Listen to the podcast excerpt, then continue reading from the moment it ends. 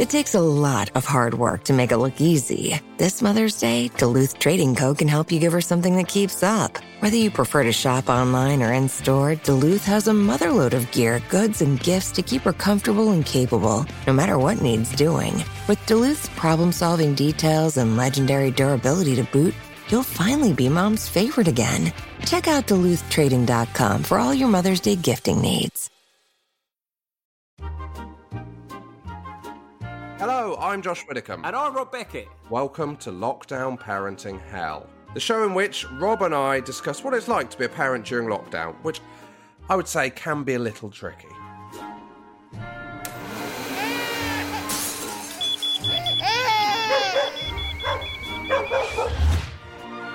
So, in an effort to make some kind of sense of the current situation, And to make me feel better about my increasingly terrible parenting skills, each episode will be chatting to a famous parent about how well they're coping. or hopefully not. And we will be hearing from you, the listener, with your tales of lockdown parenting woe. Because let's be honest, none of us know what we're doing. Hello and welcome to Lockdown Parenting Hell with. And you say Josh Widdicombe Dash Wigginton and Rob Beckett. with Beckett. Good boy. There we go. That was absolutely exceptional. Um, who was that? Oh dear. Oh. that's. Oh, well, I'll tell you what that was in a minute. That was uh, George, who is two, and that is from Jess Bedingfield. Surely not a relative. Well, do you know what I was going to say? She had a lovely voice. Yeah. I, I, I mean, I don't know if it's because you know, but I really enjoyed her saying "good boy." I felt like I'd been a really good boy, and you know, should we play that again? Can you play that again? yeah. Do you want to play that again? Yeah. I- Is this your favourite ever recording of a Bedingfield? I think And so. you say Josh Widdicombe Josh Wigginton and Rob Beckett. with Beckett. Good boy. He has That I, I enjoyed that. I don't know why, but that's that stirred some emotions in me. The same way as Michael gets fan mail for his voice. I just think that's the best Bedingfield I've ever heard. Yeah, that that is my favourite. Bed- oh, I don't know. I do enjoy the song "These Words" by Natasha Bedingfield, but it's up there. Is she part of the Bedingfield clan? Do email in, Jess, and tell us if you know Natasha. And Don't email in. Send a voice note. Send a voice. How are you, Joshua? um, we've made a bad purchase, Rob. Oh no. Uh, I went to drop some stuff at the charity shop a few weeks ago. I took my daughter and I said, "You can have one thing from the charity shop." First mistake. Yeah, but I thought, you know, nice thing to do. Yeah. She settled on a keyboard from I'd say about 1985, Lovely. Very Widdicombe. an early learning centre keyboard, Oh, this is so on brand. and she's not really been into music that much before, but now she's absolutely obsessed with the demos on this keyboard. What's the point of learning the keyboard when the demo's on there? Exactly. To the point where uh, Rose was breastfeeding and my daughter came in and said, Would you like to listen to some music? Rose is sat there breastfeeding. She's like, Yeah.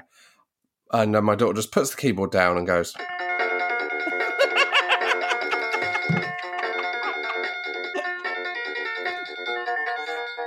So I reckon I hear this tune 20 times a day, Rob. Not just that one. It feels like you're constantly on hold. oh, that's a good. That's a banger. It's destroying my life. Right, you got options here. What are my options? Lose it. I can't lose it, Rob. Okay, She's just got a baby brother. She's struggling emotionally enough with that. This is her only Okay. thing. Okay. Right. So other options are: is there a volume on it? Yes. Can you set it lower, or like with and put a bit like br- sort of almost put some sellotape on it so it can't exceed? No, it's, it's buttons. Let me let me send you a photo of this as well, so you can see uh, what Right. we're dealing with. I, I want a photo front and back, please, Josh, of this, and I'll tell you how to make this quieter. Because there must be a speaker on it, and then my suggestion would be put some masking tape over the speaker, and it will dull the sound. Well, you'll see, Rob. You'll see that that's not just see. not possible, mate. oh no, what have you got? Both the flanks are big speakers, Rob. I tell you what, stickers. Get some stickers. Yeah. And, go, and why don't you play a game called Let's Put? I've got lovely stickers for your new keyboard, and then you can put when she's putting stickers on it, you could put some over the uh, speaker. But the, the, speakers are huge, Rob. The speakers are stickers. huge. Get This some is my life. stickers. This is my life. also, it's very. Is it does it help or does it make it harder to breastfeed? What's Rose's opinion? Because it well, was, it does add an energy to the experience, doesn't it? yeah, it feels like psychologically you're doing it well and quick. It's we got, there's a lot of food coming here, a lot of milk. It's quite like uh, Diddy Kong Racing or Mario Kart or something, isn't it? It's a bit like that. Oh, Josh. My life is ruined. Um, we're working tonight, aren't we? Together. Yeah, the last leg, 10 p.m. Last Channel leg. 4 What are we going to talk series. about? What are we going to talk about? Well, we, we don't know, do we? What do you think it's going to be in the news? I don't, don't know at this don't know. stage of the What- game. basically, Boris has got married. Oh, yeah, we might cover The that. sun's out. It's a bank holiday weekend. Everyone's loving life. There is no news. I wonder if we're going to have a green room, Rob, Yeah, because it's your first one back. We're under under new guidelines. under new guidelines. I oh just. Who what what takeaway are you getting, Rob? I'm already What excited takeaway? about what takeaway I'm getting. Yeah, they're very on it. Someone said, "Rob, you arrive at this point, and what do you want?" And they sent me like menus for Yeah. lunch for a week's time. This was last Did week. they? I've gone for Nando's. Oh, I've ordered a week early. It feels like a fucking wedding party. It's like when you go to one of those. Have you been to one of these Big restaurants? family lunches. it's like a big family lunch. Yeah, you cannot. You can have a table for twelve, but you've got to pre-order, and then like you're pre-ordering like salmon on croûte for thirteen weeks time. Um, no, have you been to these places where you have to order the curry like 48 hours in advance? No, where's that? So you'll go to a place and it will say like there'll be a special curry that has to Oh, be yeah. cooked 48 hours in advance. Who knows that exists until you get there? I tell yeah, actually, what I'm going to order that. See you in two days. Yeah, I, f- I fancy a biryani on Thursday. Better order it now. Uh, but I'm looking forward to it. It'd be nice to It'll be nice. get out get out the house. Are you going to use the word stiff neck? Oh yeah, I'm going to say stiff neck as much as I can Yeah. on your show. Okay, Um, good. that'd be fun, wouldn't it? It'll be fun. It'll For be us and fun. about the, the 20 people that listen to this. Um, Josh, I, I've got a confession. I cannot be organised and think about things, and this probably goes back into mental load.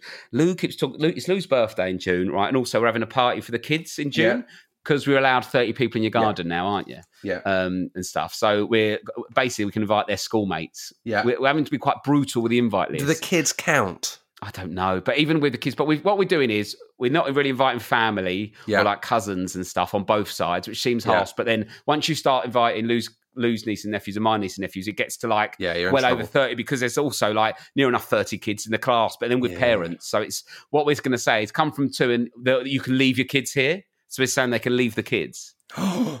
So that's what we suggested. If they want to leave their kids for like three hours, because we're going to get an entertainer and a bouncy castle, they can, and then that'll keep us under the 30. But Oh, because if nice. everyone stays with their kids, we will Yeah. go over 30, obviously. So we're doing that. But like Lou keeps talking to me about it, and she goes, What are you doing that day in your diary? And I've oh, what I've done is I've downloaded like the Euros diary, you know, for the oh, football. yeah, yeah. And I'll be honest with you, You've got to check the, Euros, Euros, or the World Cup's on, I can't think of anything else. It's like we're doing a little thing for a birthday, and there's, it's like the quarterfinals.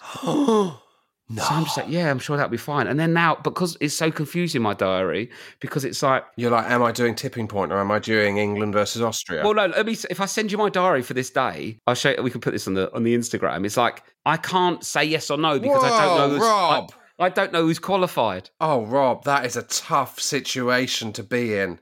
Yeah, exactly. That is a that is a that is a tough. What am I up to that day? Well, it, it fully depends whether Marcus Rashford can turn it on at international And, level. and also, what I'd normally do at a normal party, it would be a free for all. So I'd have all my brothers there, my mum and dad, and then like you got, I'd invited you guys and yeah. all that. And then if you invite enough people that are into the football, you should have the football. But I think what I'm going to do is go in hard, go in early, and just have the football on the telly with kids running about.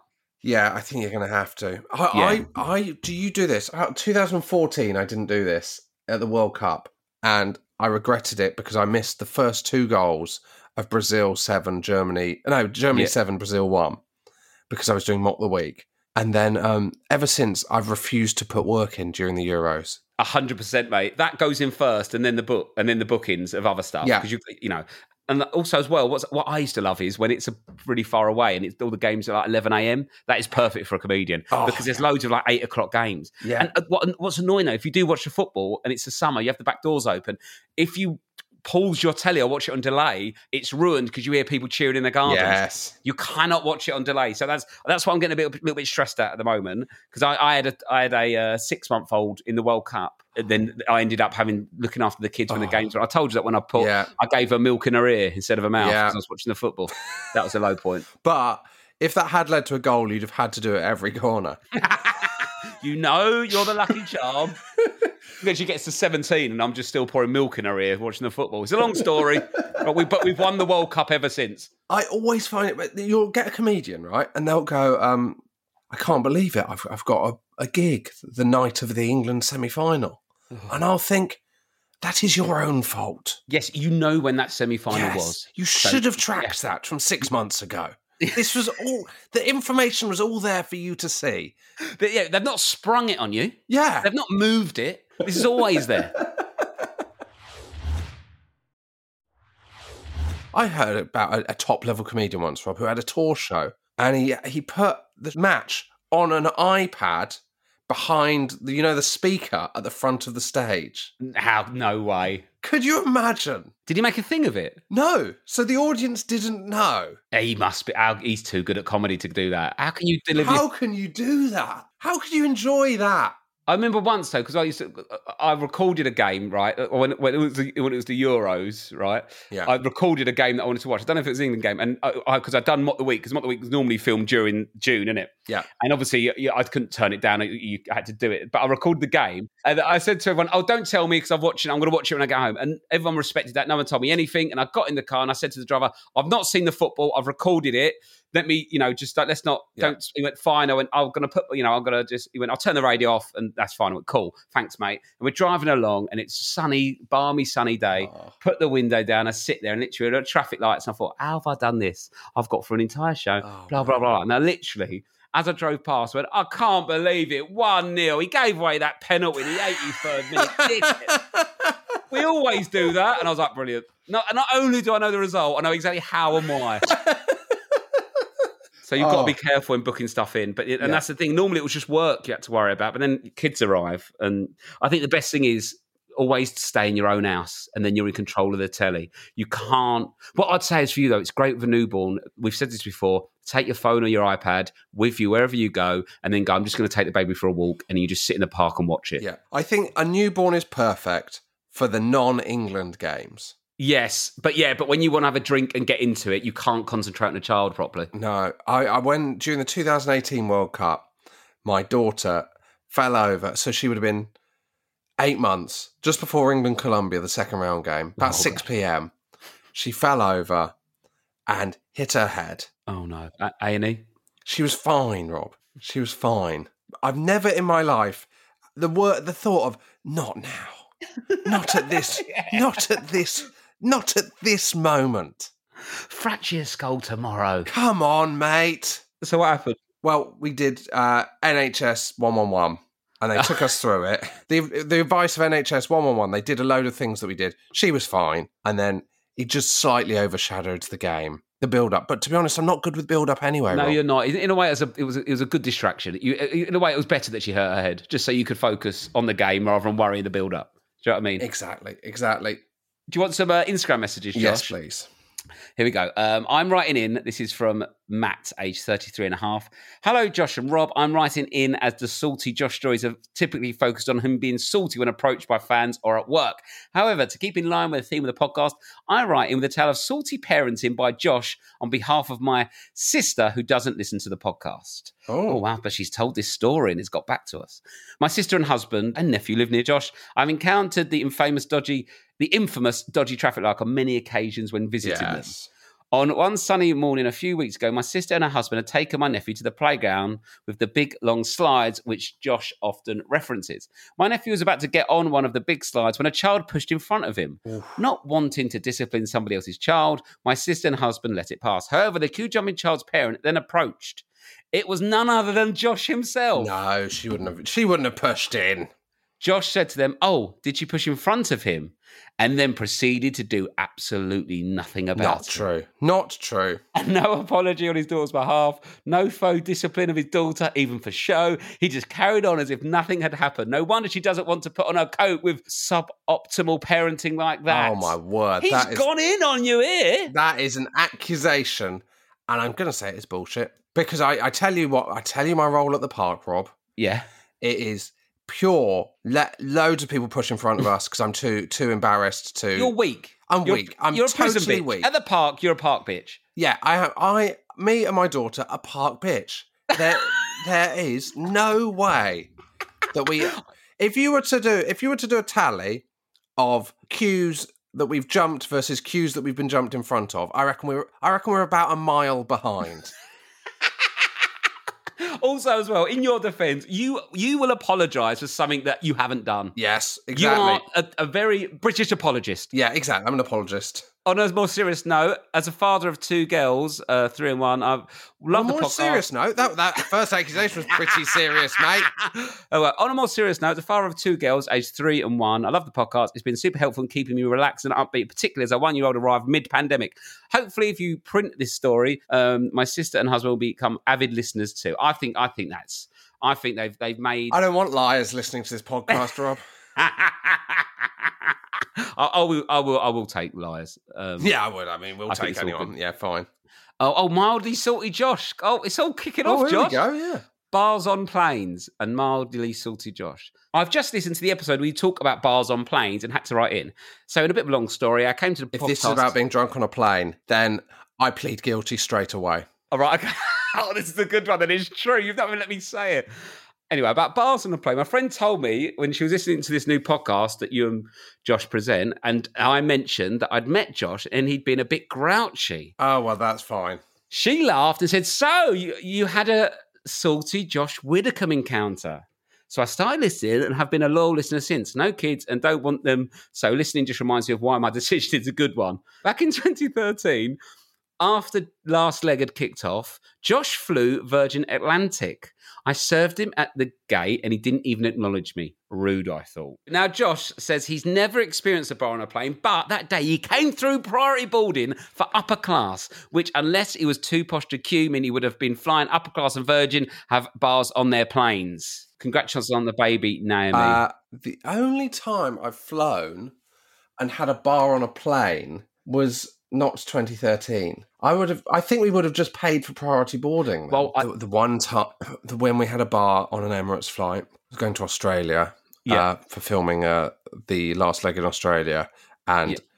we drank the whole way to Dubai while we were changing. Not Adam, suffice to say, me, Alex, and uh, the producer Ben, who is he's not the producer anymore. He is a liability in these situations. yeah, yeah, and especially you three all come from. I think I don't know about Ben as much, but you and Alex Brooker have not been brought up with the lifestyle of flying business to Australia No. on a plane. So you just go fucking feral, don't you? When of- your Then first. we got to Dubai, and they said, and you're like, you should have told us this six hours ago.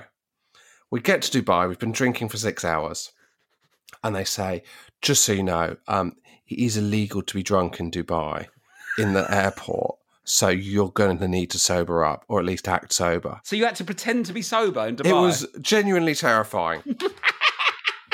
to basically be given plied with booze all the way into a dry area where it's illegal to be drunk. yeah, it's like being forced to a christening Yeah. in the in the church, sat at the front. You can't really be drunk in here. What? Uh, when I also when you go on the Emirates, they give you a little like bo- the little bag, don't they, with like goodies in and all that, like moisturisers and stuff and toothpaste. Yeah. When I first flew with them, those because because I'd never flown like that before, and everyone else was like seasoned travellers, like frequent flyers. They didn't even want their bag of goodies, so I nicked them all. I was like Del Boy. I came off that plane with a holdall, and I had ten bags, and I wrapped them all up and gave them out as Christmas presents.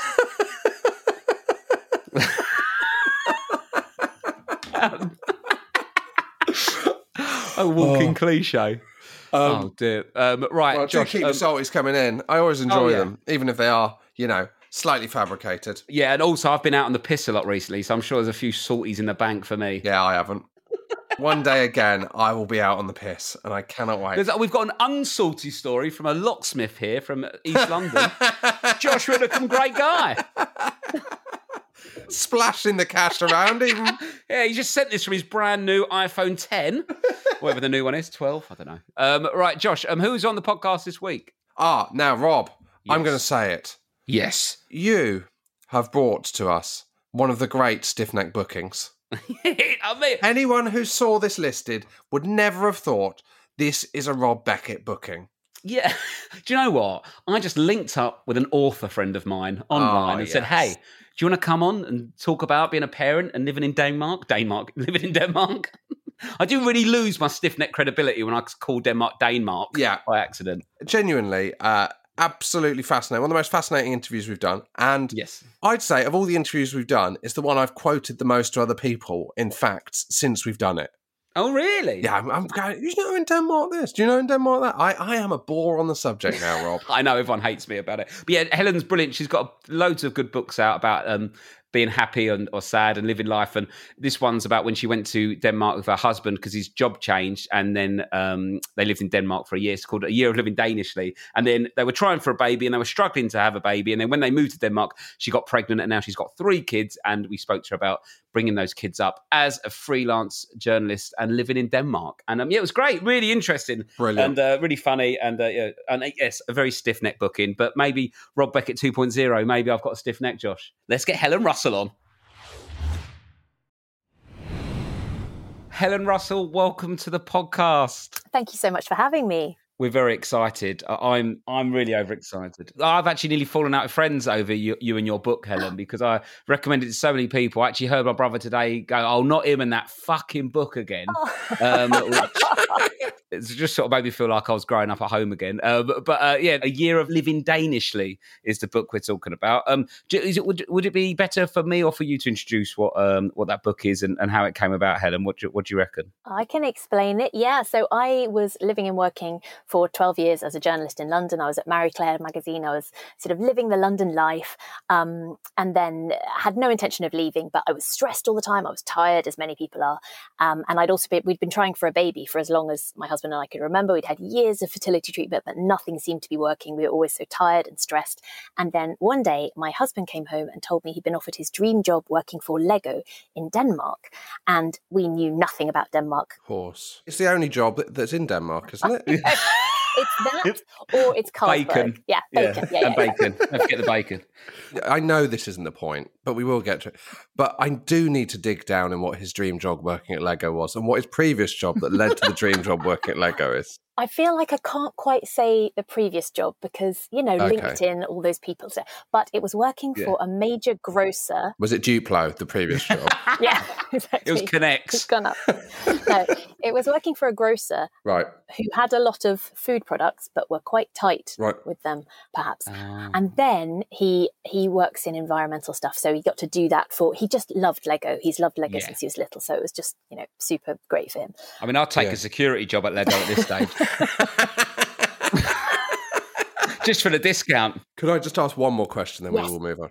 Do, the, do you ever get any damaged? Like, like when I used to work at Waterstones, say a book's cover got ripped. That's dibs. Anyone can have that. Oh. Is there a? Do you ever get damaged Lego? No, because it's quite hard to damage Lego. It is, I isn't mean, it? Yeah. you can put it through the washing machine. Yeah. What, You wash, yeah, wash, wash Lego. Is that a thing? Well, I mean, well, while I'm on the podcast, I do have children now, and a lot of Lego does end up in pockets going through the Yeah. washing. Mm. You hear a rattle, and that's never good. Yeah, of course. Yeah. Anyway, let's get off. Let's Sorry, get off the sorry, Lego. Let's sorry, get back sorry. to your journey from being a journalist in stressed out London, Yeah, stressed out and London. then your partner got a job in Denmark. His dream job for Lego. Yep. And you obviously at that point didn't have a job to go to in Denmark. Is that right? Yeah, so that was a bit terrifying. And I, I quit my job and thought, oh, well, I'll go freelance. And then I thought I'd give it a year and see if I could if I could change the way I lived and, and, and get happier by Denmark had just been voted the happiest country in the world in these polls. And Mm. I started digging into that and found out that Danes had been voted the happiest nation in the world going back to the 70s. So I became really interested in this and I started writing for British newspapers uh, as a freelancer about the Danish way of life and then looking at a different area of Danish living each month to see what Danes did differently. So then I wrote The Year of Living Danishly. Um, and halfway through my year of living Danishly, I found out that I was miraculously pregnant. And Amazing. and now I also have twins. So I went on Oh. from in the space Wow. of So your luck ran out. oh my Yeah. Goodness. and Denmark's just been voted the least unhappy place on earth with uh, everyone now with twins. So yeah, from thinking I was going to have no children and sort of trying to come to terms with that in a very short space of time, I had three. And luckily, turns out Denmark's quite good for kids. But yeah, a steep, steep learning curve. So Denmark population about five million. I checked. I didn't know that. I've watched a documentary on Lego. Uh, of course, I have. I'm sure Rob has watched it as Yep. well. And are they they're based in like a small town that's just basically people who work at Lego, aren't they? Yeah, that's right. I live in the middle of nowhere. No, I'm not in the jazzy Copenhagen bit. It is the middle Yeah. of nowhere in a place called rural Jutland. Um, And yes, there's not that much going on. I mean, we're very excited, like post COVID, the big four are open again. And the big four are Legoland, uh, Lego House, this place called Wow Park, and the zoo. I mean, there's very little to do. Wow Park sounds amazing. I mean, you're already setting your stall out if it's just a Ferris wheel, isn't it? I know the arrogance. yeah, wow. That's not very Danish, is it? Wow Park. It's true. And how old are your children now? Sorry, we didn't get their, their ages. Yeah, so I have um, I have a little uh, ginger child who no one knows where the ginger hair came from, but he is seven now, and my twins are just turned four. So we are busy. Oh, oh blimey, that is a busy house. Oh, yeah, so it's fairly recently. Then you you wrote the book, um, and you've had about four since. You've absolutely you're, banging out books at the rate of children at the moment. Well, there was a stage where I was just writing a book every time I had a baby, and then I thought, well, I want to write. Another, I don't want another baby. Like, how am I going to do this? But yes, I think um, well, because I have to be freelance here, because my Danish is still terrible, um, and working as a journalist, I was a Scandinavia correspondent for The Guardian for a while. But actually, it's quite hard to react to news stories. I'd be asked, like, can I go and cover a bomb going off in Sweden? And I'd be like, no, I've got a shepherd's pie in the oven. It's very hard to do that once you have kids. yeah, exactly. So books work quite well for that. So well, you moved over there. You, your, your Danish is now not brilliant, you No. say, but presumably you had no Danish when you moved over there, right? Would that be fair? No, no Danish, no friends, no family. I mean, it was quite a, a- a shocker. What's that like? Well, I, I you just sort of, I, don't often sort of take big risks with bravado, but I somehow agreed to move here, and then and then my husband left to go to work at seven thirty a.m. because the working day starts at eight here and ends earlier as Oh. well. And I was just sort of in this bleak, in the middle of nowhere in January, and it was very much like the killing, just forests all around. I thought, what have I done?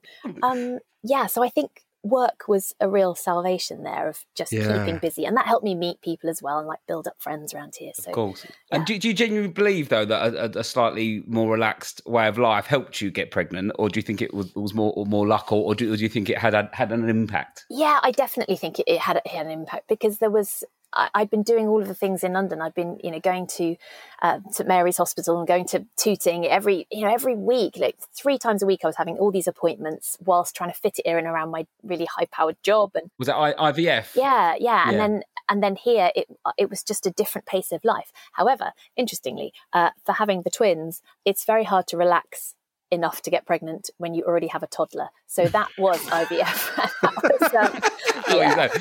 So the first one wasn't IVF, but the twins were Yeah, IVF. exactly, yeah. yeah. When you got there, did you? What were the main lifestyle changes? Because we talk about this more relaxed way of life, but that's kind of quite a nebulous idea. Because all I know currently is that you go to work at eight a.m., which to me sounds much much worse. yes, this is true. But you finish at four, and actually, um, the average Like an electrician. yeah, the average Dane does thirty-three hours a week, which is you know so much less than I was used to doing in London. And Yeah. they're quite. Um, there's this more of a mentality of um, you're trusted to do your job and then leave. There's no presenteeism, and you know, back in many jobs in London. You know, you're pat on the back if you're still at your desk at 7 p.m. And that's not the case here. Somebody did it in Lego and they got a lecture on time management and a leaflet about efficiency. oh wow! They love a leaflet. Absolutely love a leaflet. Last stage of the working day. You leave. Yeah so there's much more of an emphasis on you know you have to leave at four o'clock because everybody works 80% of mothers work. You have to pick your kids up from daycare and you know the men and the women are tend to be involved in the pickup in in making a, a home cooked meal. Food is very expensive. Eating out is really expensive. So even before corona most people are getting home to cook a family meal each night. So hmm. it's there's just more of an emphasis on on doing your work getting home having a life doing lots of hobbies as well. That's big in denmark. Oh wow! And how, how was it different? Obviously, when you didn't have kids and you were there, you're sort of alone. And I find having kids makes you sort of get into the local community more, where, you know, when you're busy doing your own thing, you, you don't really notice. But when you've got to find a place for them to learn to swim or to find a nursery and stuff, how was it having a baby in that environment? Was it is it different to how you saw your friends and families with kids in the UK?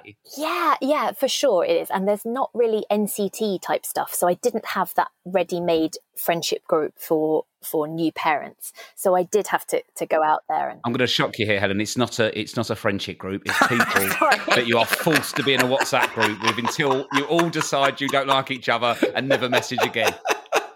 So So don't don't be sold this friendship group though. Dodged yeah, there's a bullet. reason Danes are more happy and they haven't got NCT. That's the reason. yeah so so there's a lot of that and there's a lot of sitting around in cafes and uh, yeah it's it's quite civilized what i did find though is having twins and maybe you've had guests on before who have similar experience that you can't actually get to many of the child related activities because you can't get a double stroller anywhere so i made some friends while i had one child but when you have twins it was impossible Oh, just because you the space. Oh no, I think you can physically buy one, can't you? Or is it just not the space in? Well, it's not. so I measured up. So the Danish pastries, that's another reason they're happier. The Danish pastries are amazing. And I measured up the doorway. I, I don't know if I believe you now. What? The Danish pastry sounds like you, you've never moved to Denmark and you're now winging it. They- They must have actual names, the Danish pastries in Da- Denmark, don't they? They're called um, Wienerbrød. Here we go. Now we're talking. Give me more of these. Wienerpole. That Wienerbrød, like Vien- Viennese Wienerbrød. bread. And there's Yeah. the frog snapper, the frog snapper. Um, there's one called Baker's Bad Eye because it's got this creamy custard goo in the middle. Oh, wow. Baker's Bad Eye. yeah. Sounds like something horrific in porn, a Baker's Yeah. Bad Eye. Sorry to bring the tone down, everyone. Um, um, so you, the, the double stroller, you, you measured it. There was no space. I measured the doorway to my favourite bakery before I bought the stroller to check it was could still fit in. and it could. that is commitment to pastry. yeah, I was a winner. Um, but I found that lots of the baby activities, I just couldn't maneuver it in, or I couldn't carry the babies upstairs both at the same time. So Oh. it's a it's a shocker. So they would have been. You would have had a three-year-old and then the twins. Would Yeah. that be right? Yeah, a very angry red-headed three-year-old, annoyed at having to share with two babies. Yeah, And and so it's kind of a cafe culture. Is that is that a kind of way you describe it? yeah, I think so. And bakeries and and coffee, they're big big coffee drinkers. And so Yeah. actually, this whole idea of this hygge that has become quite famous over the last few years, but that, that having coffee and cake together is is a normal part of the day. So that was nice, and that's good for new parents. Oh, Yeah. yeah, because that's isn't that the, in, in winter when it, when the uh, you get- obviously it's dark so much earlier uh, and in the in the winter in Denmark that you sort of just try and make the home cozy and you want to stay in and get like warm and cozy rather than going out on the piss like we do in this country. Yeah, exactly. And the weather is it, it's so bad. It's so cold and dark, maybe October through March. Um that So look, that's a big part of the year, isn't it? To be happy in. yeah, I know. You It- it- cram it all in in the summer. But they have uh, they also let babies sleep outside in their strollers or in their in their big prams, big kind of Mary Poppins style prams called Barnevogns, and they sleep outside strapped in them so they can't escape um, up until minus twenty degrees. So No. it means parents could be inside the cafe just relaxing while the parent while the kids are outside No. freezing. So they just leave them outside. So is that why they obviously? So they just leave them outside to sleep while they're in there having a cup of coffee? Yeah, yeah. Wow. It takes some getting used to, but it's pretty good. yeah, there's a bit of a, oh, I shouldn't really, but everyone else is doing it. Why not? How did it feel the first time you did that? Oh, well, I was shitting myself. I mean, I was, stand- I was sitting by the window and sort of peeking quite a lot, Staring through. just getting quite jittery on my third coffee of the day because I was so tired. But, you know, they survived. Very good lungs now. Um, fresh air, good for the skin. So, yeah, they that's what they like to do. And you said that kind of it's t- quite expensive to eat out or to drink or can I have can I have some numbers on that? Yeah. You can have some stats. Yeah. How much is a pint? Oh, okay. So I'd say, and maybe I've been out of London for too long, but I'd say a pint can be, you're probably looking at between seven and 10 quid. It's a lot, right? That's the middle of nowhere. You're not even in a capital city. Yeah, not even somewhere good. Yeah. So I think a supermarket shop is about 25% more expensive than in the UK. Right. So all the shops are Waitrose. Yeah, all the shops are Waitrose. Um, and you're also paying really high income tax. So it is a bit of a shocker. But then once you see the, the welfare system and, you know, the, the education is all free and even private schools are subsidized. So there's a lot that people are looked after Yeah. over yeah. Because they get from a, a childcare point of view, is there not a lot? There's a lot of support early on. Is that is that Yeah, correct? yeah. So you're guaranteed a place in you know high quality state run daycare from six months old, and so most kids are in daycare before they are one, and that's every day because parents go back to work full time. There's not much of a part time culture so much. Keep talking. Here we go, Yeah, Rob. I know. I'm getting on the plane. So sometimes I listen to you guys talking about guilt about sending kids in for not all of the days, Yeah. and my kids have gone five days a week. Week. I mean, you get 40 hours. So the parents are only working 33 hours. Yeah, exactly. They, they just sat there outside for seven hours. In minus 20. There's a lot of coffee to drink. It's a real rota stuff going on with the daycare. Well, parents are very big into hobbies and they're very big into that, you know, putting the oxygen mask on first. Um, so I think, yeah, they're quite, they do have quite a nice life. Parents look after themselves. Do you think it's a little bit of sometimes? I think as a parent, especially in the UK, there is all this a lot of guilt, and that you constantly going, "Is my child okay? Is my child okay?" And then what you then do is you you know um, you don't give yourself enough like time for your own self care, you know, like a hobby or some relaxation, so that actually b- by a kid staying in daycare a little bit longer and you reading a book or doing some exercise, you'll go into being a parent better because you've had your own your own time. I think in this country sort of go, "No, got to sort the kids out." But it's actually worse in a way because you're not you don't have time to chill yourself. Yeah, I think that's definitely true. And uh, but as you say, it's because it's what the people around you are doing. So Mm. I don't feel bad about it because everyone around me is doing the same. But I'm sure if I was in the UK, I would have a massive guilt about it. Yeah, of course. And and, and so were they in uh, five days a week from six months? The gingerhead one was um, because I had to write a book. Well, yeah, because that's I found that interesting. You don't give away a lot of names. So like your husband's called like Lego Boy or Lego Man, and your kids are the ginger one and the twins and stuff. Yeah, because I just feel like, and it's, of course, it's everyone's individual choice, but I kind of want them to decide when they want to. And also, Yeah. it's a really small community, and I didn't know how my book could be received, and I didn't want my husband to lose his job. And now it's kind of published in like 30 countries around the world, it, and it would just be a bit awkward if, Yeah, I mean Lego Man. It could be about twenty thousand people in just your village. yeah, everyone works at Lego. yeah. Wow, Park Man, when he Oh. changes his job.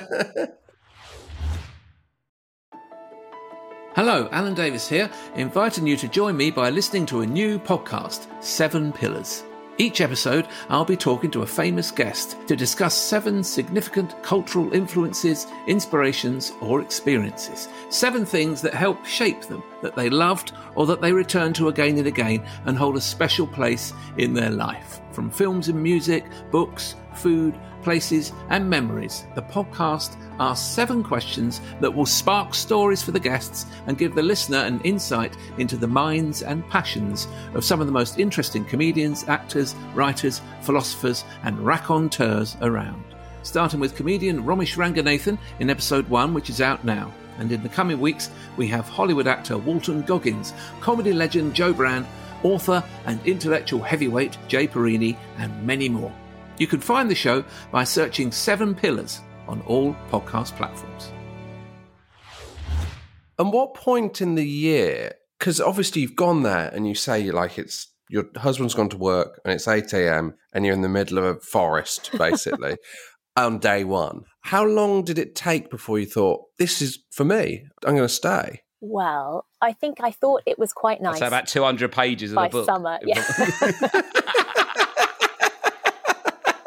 it's not, it's not an easy convincing, is it, Helen? I'd yeah, say. it- I, yeah, I think that's fair, Rob. Yeah, I think it took a while. I think it took really. I had by the end of my pregnancy, by the end of the year, as it's starting to get darker, I knew I wasn't. My doctor said I wasn't allowed to get on a plane anymore. So then I sort of thought, well, it's going to be more than a year here because I can't go anywhere. And then once I had my son here and realised how good it was for kids, so I think it probably took the whole year to decide. Okay, Mm. we'll give it another year, but we've only ever said, oh, one more year, one more year, and Yeah. Then here we are still here. Oh, really? So do you imagine you'd come back one day? Well, I'd like to, but I feel as though I haven't really been able to spend much time in the UK because either my twins were really small, so I was only going for overnight for work stuff, and then COVID happened. So Yeah. I really feel very out of touch. I need to sort of spend some mm. good time in the UK and just get It's going really well yeah. over here. It's going that. really well. I don't know if you're across the news, but everyone's really happy over storming here. it. It's Yeah. the equivalent. If you were in a pub with your mates and we were trying to convince you to come to our pubs, it's empty with one bloke in the corner smoking. That is all that's happening. and it smells of weed. Yeah. and it stinks a piss. But do you know what? We're getting injections. We we are good at injecting people in some places. Um, the one thing though, Helen, because I, follow you on Instagram, that looks very stressful uh, living um, in Denmark with the kids. Is sometimes if I just go to the park and I try and put them in a mud like a mud suit or something, but when it's winter, that just getting myself dressed for a really cold day exhausts me and tires me. But when I looked at your, it was like I think you had all of the outfits you need for three children, like toddlers and babies, to wear, and they were just like thermal trousers, thermal tops, hats, gloves, boots, and then these like waders, oh, like little fishermen. Like I just, that, yeah. it was giving me like an anxiety attack just looking at how many layers a kid needs for that weather.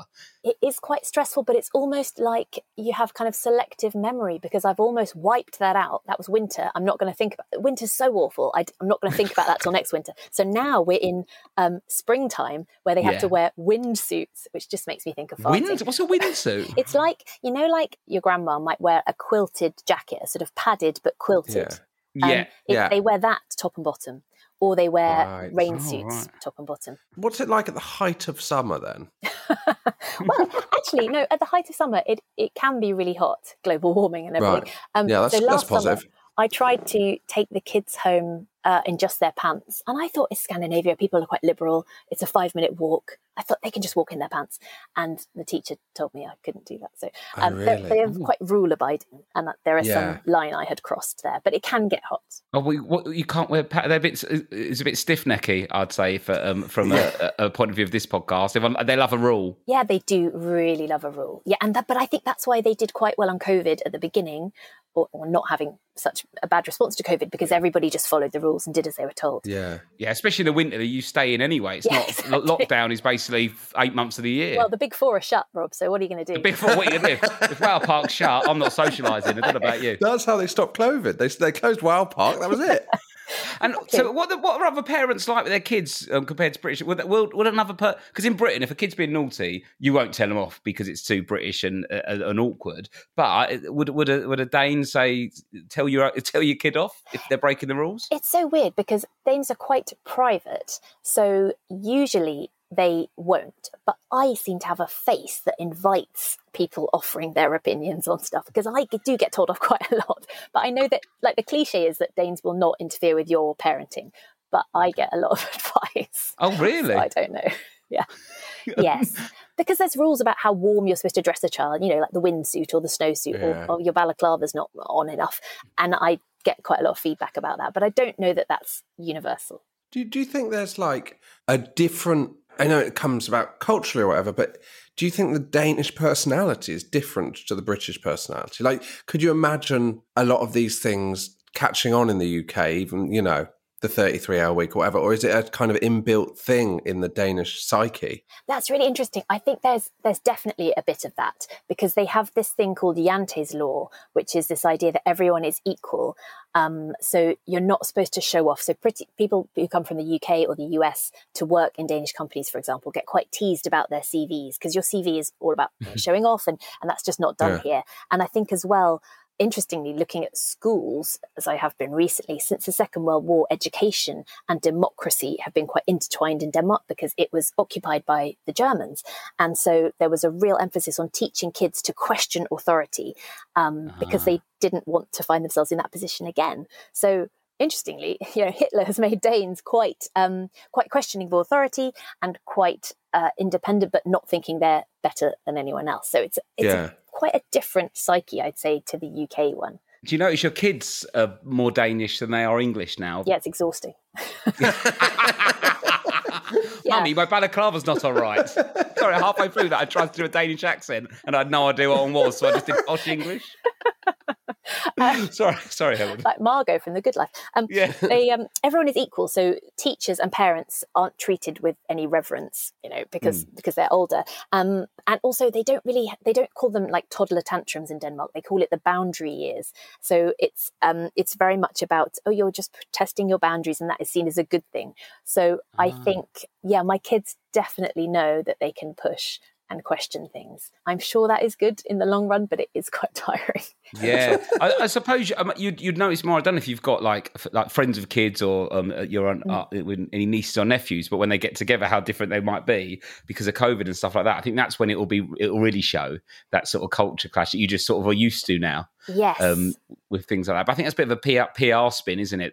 Just testing their boundaries as they're like screaming in your face and hitting you. they're just testing the boundary.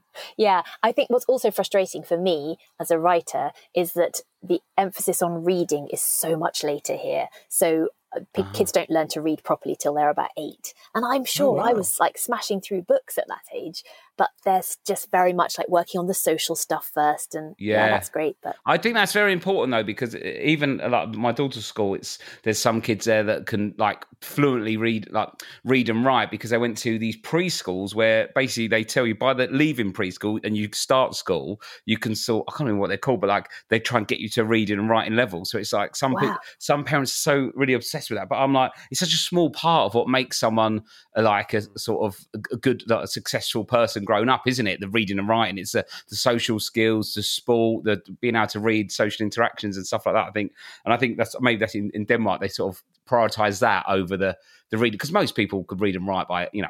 No one's urgently needing to read or write by five, are they? no, You know that's I mean, it's, it's not like a panic station. that's true. It's like you get to a restaurant and go, "Well, you reading the menu or not?" Because I've, I've, had, I've, I've had enough today. Do you find you're at home, you're going, I'm going to smuggle in some kind of English teaching here and teach them to read and write? Oh my God. Well, lockdown, when we have to teach, oh, it's terrible at homeschooling. I really thought I'd be quite good at it because I'm quite, you know, I wanted to quite a lot be a Blue Peter presenter when I was growing up. And I'm quite like cheerful and I quite like craft. And I thought I'm going to nail this. I'm going to absolutely smash it. And I was so frustrated. And because they teach everything very differently to the way we were taught in schools, hmm. yeah, I was not a good lockdown teacher. So, what kind of things are they teaching them? When you say it's kind of social learning and stuff, what kind of things are you learning in a Danish primary school or whatever the equivalent is? Well, they've, I mean, they've, they're doing a unit on habitats right now, and they've done units on space. I mean, it's just weird that they know about Greek mythology, but they don't know how to spell Greek mythology. I mean, it's just odd. It's an odd combination. so they'll be talking to you about different Greek myths, but can't Yeah. read and write yet. Yeah, Yeah. exactly. Yeah. And, and tonight, when I was putting my son to bed, he said, um, "You better let me go to sleep, or I'll have your guts for garters." I was like, "All right, thanks." And then he said, "And I'll and I'll have your nose for a hose." And then he just started rhyming all these bits of bodies he was gonna. I mean, it's just odd the level and the, the things that they pick up. It's just strange. And so, would you, if you brought those kids back into the UK now, it'd be a real kind of culture. They'd go to school, and this teacher would be like, "Well, they, I don't know what group to put them in. They're both the cleverest and the least clever child I've ever taught at the age of eight. Yeah. Yeah. Just sat sat in the back, smoking a cigar, uh, completely illiterate, but talking about the pros and cons of different philosophers. well, and also because they're very open to risk. So my my son goes to scouts, and they I got a message from the teacher from the well, the scout leader last week saying on Wednesday we'll make a campfire, bring daggers. So like they all tooled up. They can use saws and axes, and they have their own knives. Bring daggers. Yeah, Oh yeah, but I live in East London, and the schools are very similar to that. yeah. Little Danish roadmen at, at Scout. But the thing is, they, they, they're quite brutal with, with animals as well because he, the, the Copenhagen Zoo got in trouble, didn't they, with the giraffe and stuff like that, and what they exposed kids to. Have, have they, um, I've- uh, you can correct me on this, but they basically, they had too many giraffes, so they killed the giraffe and then they basically dissected it in front of school groups. yeah. what?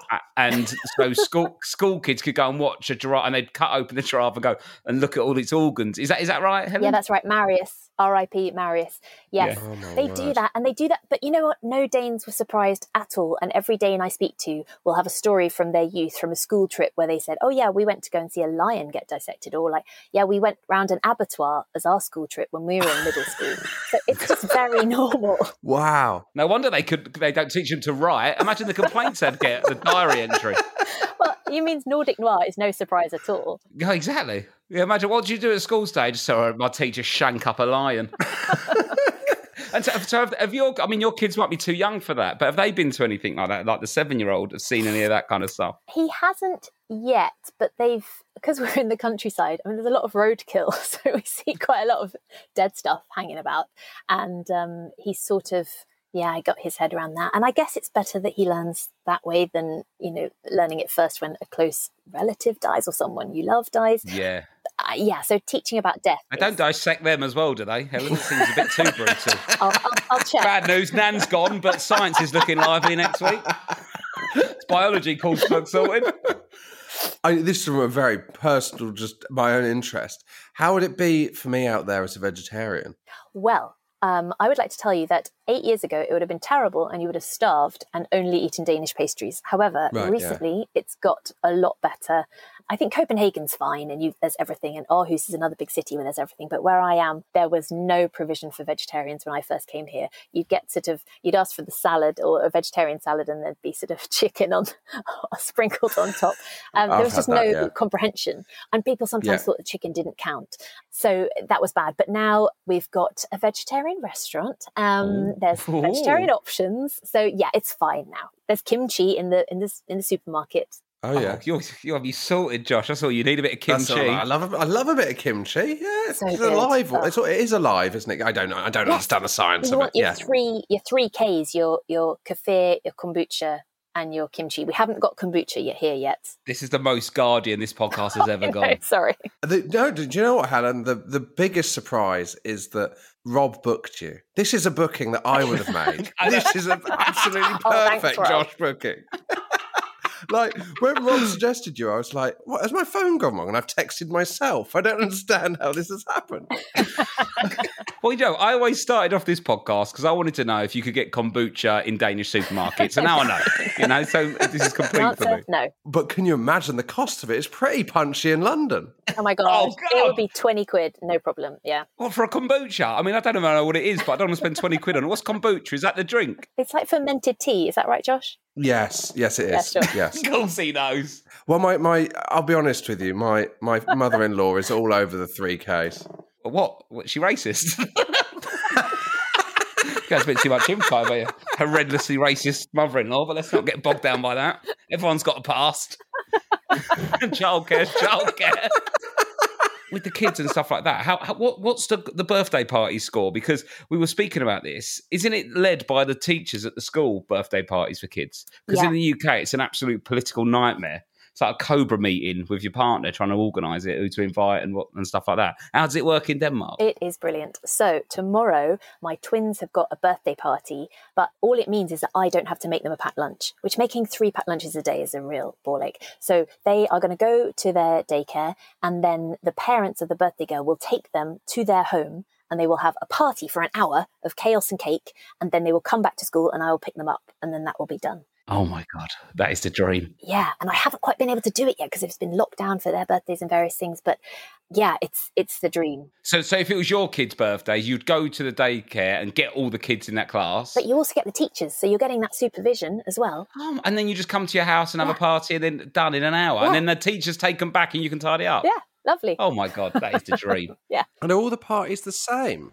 They're not really sort of entertainers and all that. You literally come round, have some food, run a, run around and break some stuff, and then go. And what's it been like with people coming over and visiting you then? With keeping in touch with friends and stuff, like have you kept in touch with them? Do they come and visit you? Because I've got friends that have like moved to Cambridge and I visited them once in three years.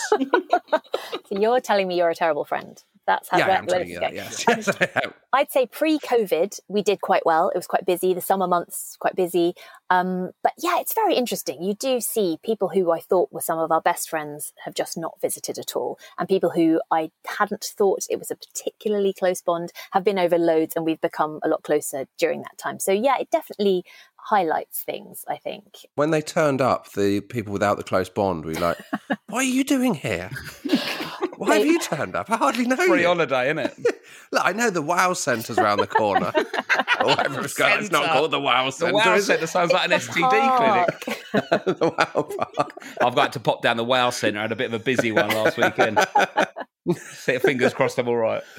Um, and that, so there's no plans to move back at the moment. You're happy where you are with the kids and stuff like that. I, I don't know. I, yeah, it's it's a really good place to raise kids, and it's very. hu- There's no reason to leave other than that I'm not Danish. My Danish is not brilliant. I'm not sure this will ever feel completely like home, Yeah. but it'll be a big wrench when we do. Of course. And and what, with the rest of the education, how does it work?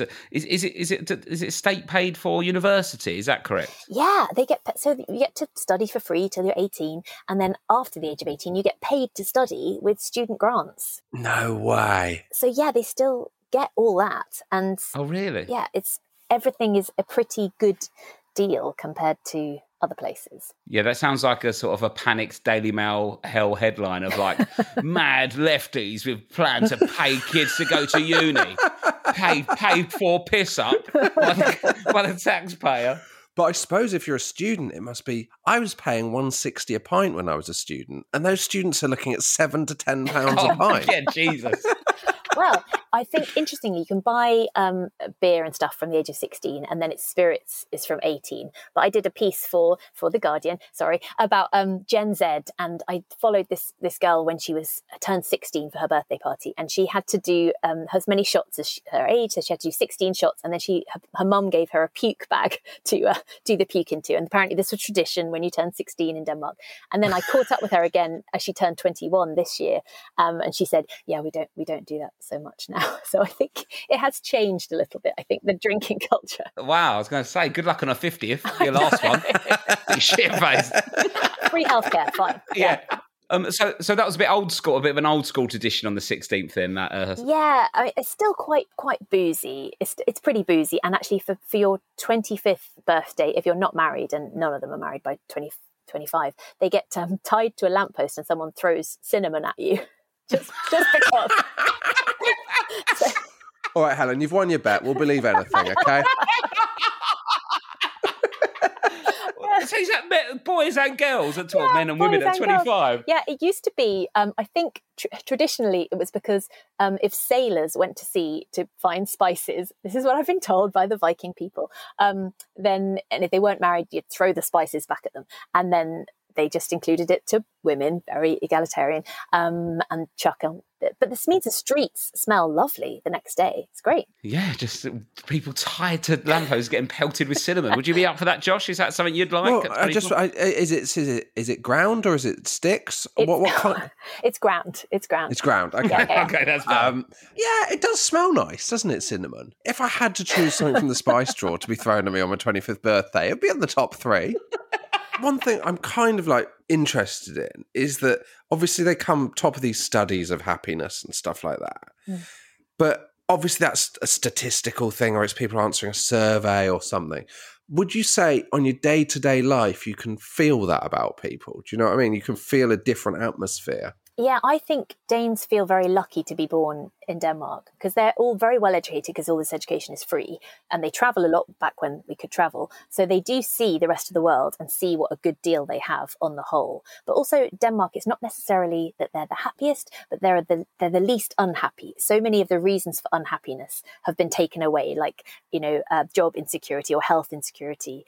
Because this welfare state looks after people, there are, there are fewer reasons to, to fall through the net and not be looked after. So they have a really nice baseline to work from. So I think, yeah, most people are, they're not sort of wandering around singing zippity doo dah, but they are pretty content with their life, I'd say. And, and there's not people that have been really sort of left on their own in society to sort of you know sort of suffer as much as are in other countries so i imagine the mean average of happy is a lot higher there's not people in terrible situations Yeah. bringing bringing down the average Yeah, I think so. And it, you know, it's not perfect by any means. There's still like many of the challenges that other countries face. And I just wrote a new chapter for the end of the Year of Living Danishly, updating since I moved here. And actually, you know, they've they've got a racism problem the same as as many countries have. There's there's not this egalitarian idea and that everyone is equal doesn't always apply when it comes to No. people from different countries. So as an immigrant, me coming here as a as a blonde haired middle class white woman, um, I had a different experience that I have learned than people coming from like Syria or from Turkey. Yeah, it's not perfect by any means, but course, yeah. the theory is that everyone pays their taxes so that everyone is looked after. That's the that's the goal. And you've you've written another a few other books as well, Helen. If you wanted to mention them, a, a lot of it is about being happy and and, and and how to be sad. Is your most recent book? Is that correct? Yeah, so I was basically back when we could travel. I was going around the world talking about my books and and speaking to people and, and um, being on panels and talking about happiness. And You I did a TED talk. That's very exciting, Helen. A TED talk. did a TED talk. Thanks very much. Thanks very much. Um, yes, uh, what happiness looks like around the world. But I would speak to people and they would ask how they could be happy. And often at times in their life when really this wasn't possible, like if they just lost a loved one or been made redundant. And I came to realize that many of us have a very narrow definition of happiness that means never being sad. And that is not possible. And actually, if we try and uh, suppress our so-called negative thoughts, it actually exacerbates them and makes it worse. And there are some good things about being sad. It, it can make us kinder and more clear-eyed, and and it's really how we have to live because sadness happens to all of us. And especially teaching kids to be okay with sadness felt really important. So, yeah, that's what I've been working on. And I think personally, I've had my little sister died when I was little. So I have been aware of sadness for a long time, but trying to research into happiness and having kids myself really brought it all into relief for me how how important it is to deal with these emotions even with kids even when we think kids can't understand these things. Yeah. we do have to talk to kids about sad stuff too Yeah, of course. I think having kids is sort of a, a lot of stuff in your past that you sort of have dealt with and haven't dealt with sort of rears its head because you you you have to go through certain life events that you've sort of hidden away when you're running around and your career's the most important thing in your life. All of a sudden, you have are having to think about first days of school or when something bad happened or someone at school did this and that, and it takes you back there. So it's I think it sometimes creeps up on you once you have kids. You sort of think you're pretty uh, chill, but all other things start popping up. I don't know if you found that. yeah and it's like you know it's like losing a layer of skin isn't it having kids i mean suddenly Yeah. i mean just the teariness gets like cranked up a notch Yeah. and just everything you f- i felt like i felt everything a lot more once i'd had kids Um, Yeah, you're more vulnerable Yeah. because before it's just you. You're out there on your own. You've got no real responsibilities. Before you know it, you've got you know it's like it's like going outside without your wind coat on. I imagine in a Jutland. i wouldn't know rob uh, the balaclava's just to the left. You know.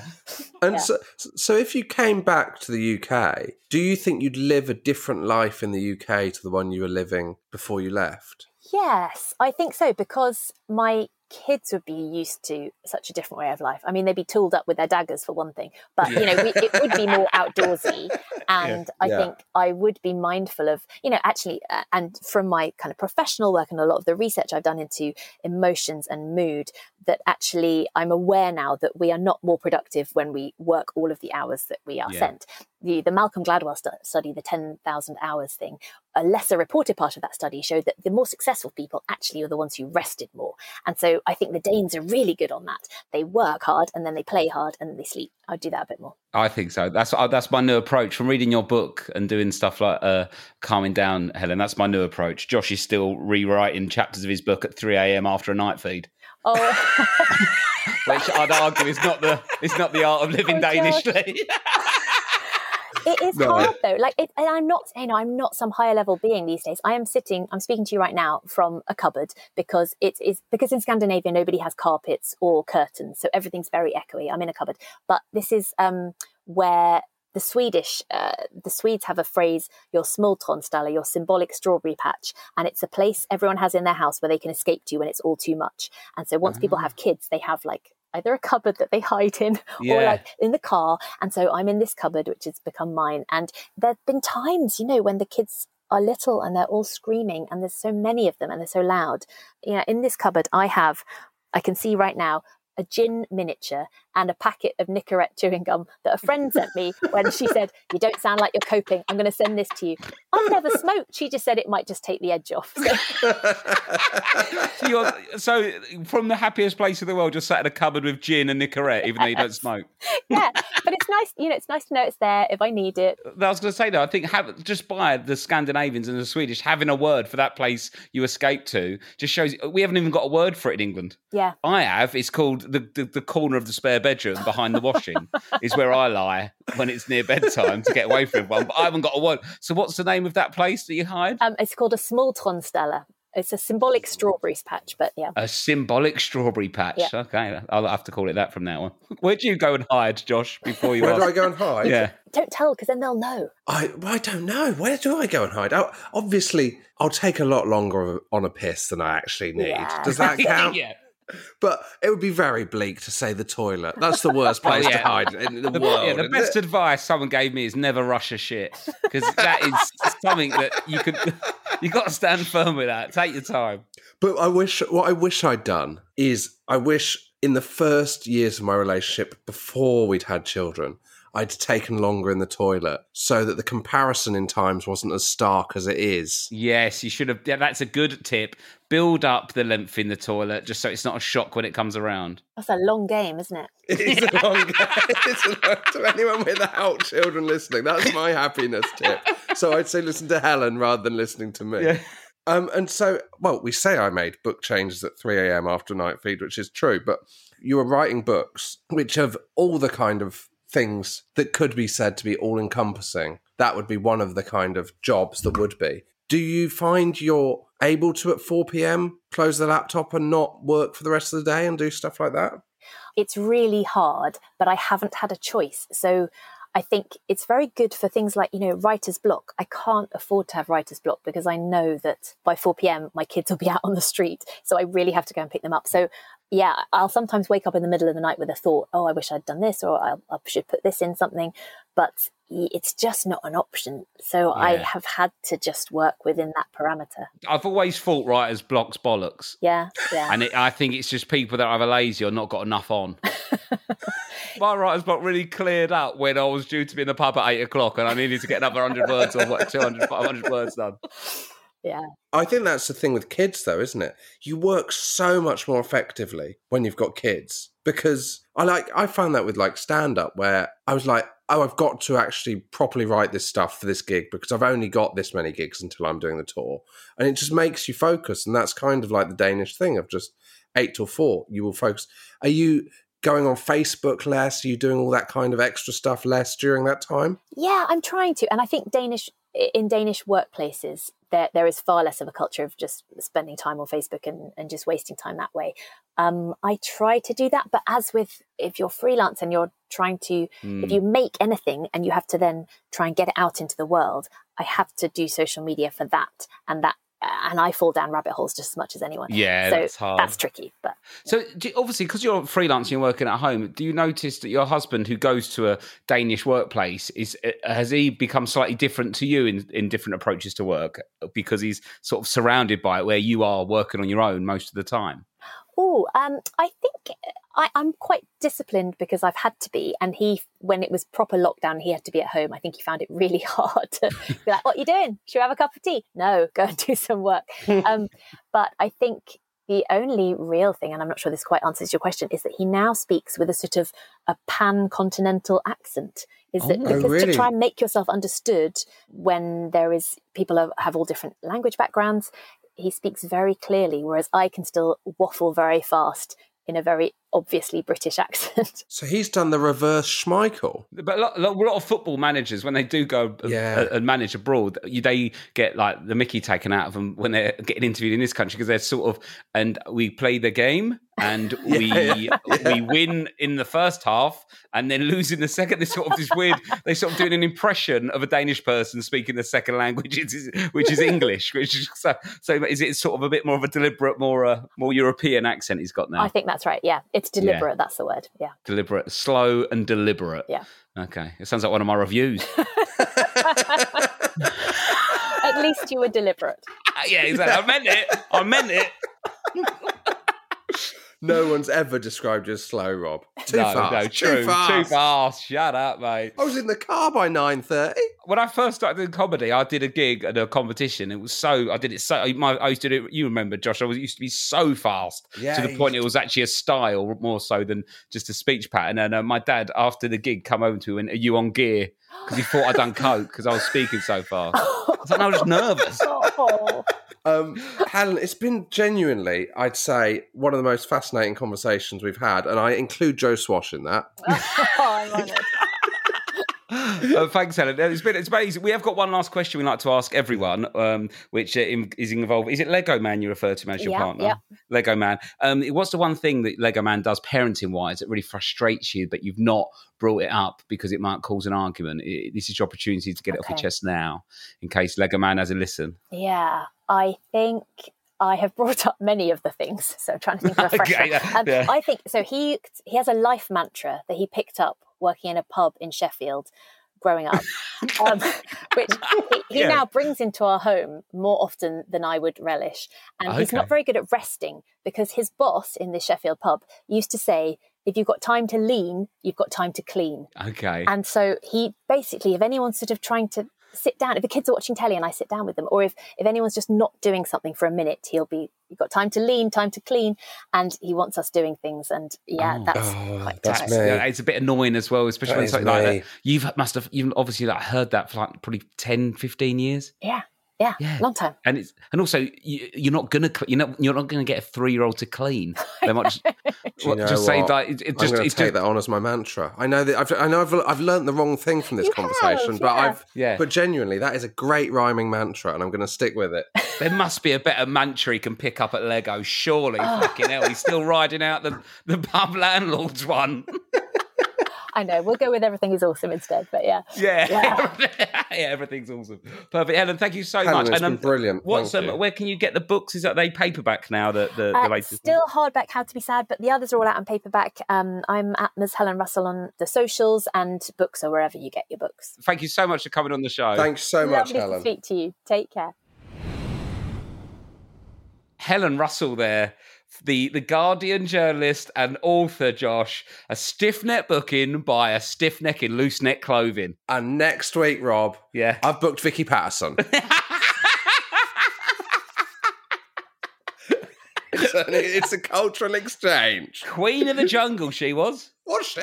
Yeah, I could. Yeah, it's weird. And then then it was followed up by Scarlett Moffatt. It was a double Geordie Lass. Well, I watched the Scarlett Moffatt one because that was the Joel one, wasn't it? Oh yes, Danny Baker had an argument with the guy from Homes Under the Hammer. That was my year, Rob. that was the year you watched it, wasn't it? That was the year I watched Did it. Did you know Vicky Pattison off the top of your head, or have you had that um, prepared that joke and you researched an appropriate person? I've I've got writers in. Um, I love that, and I'm going to buy Helen's books uh, now. Yes, they're really really good. Um, and she's uh, she's a lovely lady, and I love Copenhagen. I always go there, and I've, t- I've taken Yeah, the kids. so tell there. me all about it. well, there's the Tivoli world in the middle of it, but it's just very chilled. I just like the atmosphere. It is like what she was saying. It's just a bit more relaxed, and it's not that everyone's happier. It's just that there's a lot less to worry about. So people are naturally a lot more. It's not like oh, where are we going to get the money for uni? And you, you, there are private schools, but Yeah. the education system's Don't so good. them. There's not people going oh, we've got to send them here or there and stuff like that. And and that and uh, it's even more so, I imagine, in the countryside because she's in the middle of nowhere Yeah, than uh, than Copenhagen. But a little tip: do not go to Copenhagen on the second of January because it is, in the words of the uh, person in ho- the hotel, it shuts. Everyone leaves, and he was he wasn't wrong. It was all shut. Oh, Rob, what a birthday! I know, second of. January, the worst birthday ever. We took a six month old to Copenhagen, and then we were like, just because it's just so chill, just pushing around. They end up in this bar. We had a couple of drinks, and then like everyone started coming in, and then after about an hour, we didn't realise it was basically in a nightclub with a six month old that was asleep. I just put on a windsuit and head out, didn't you? Oh yeah, just pop the windsuit in, off we go. But um, no, she's great, Helen, and definitely buy her books. And um, yeah, and now we know the names for all the, the Danish pastries. yes. Uh, all right, we, we need to wrap this up. Right, speak to you on Tuesday. Tuesday. See you then. Bye. Bye.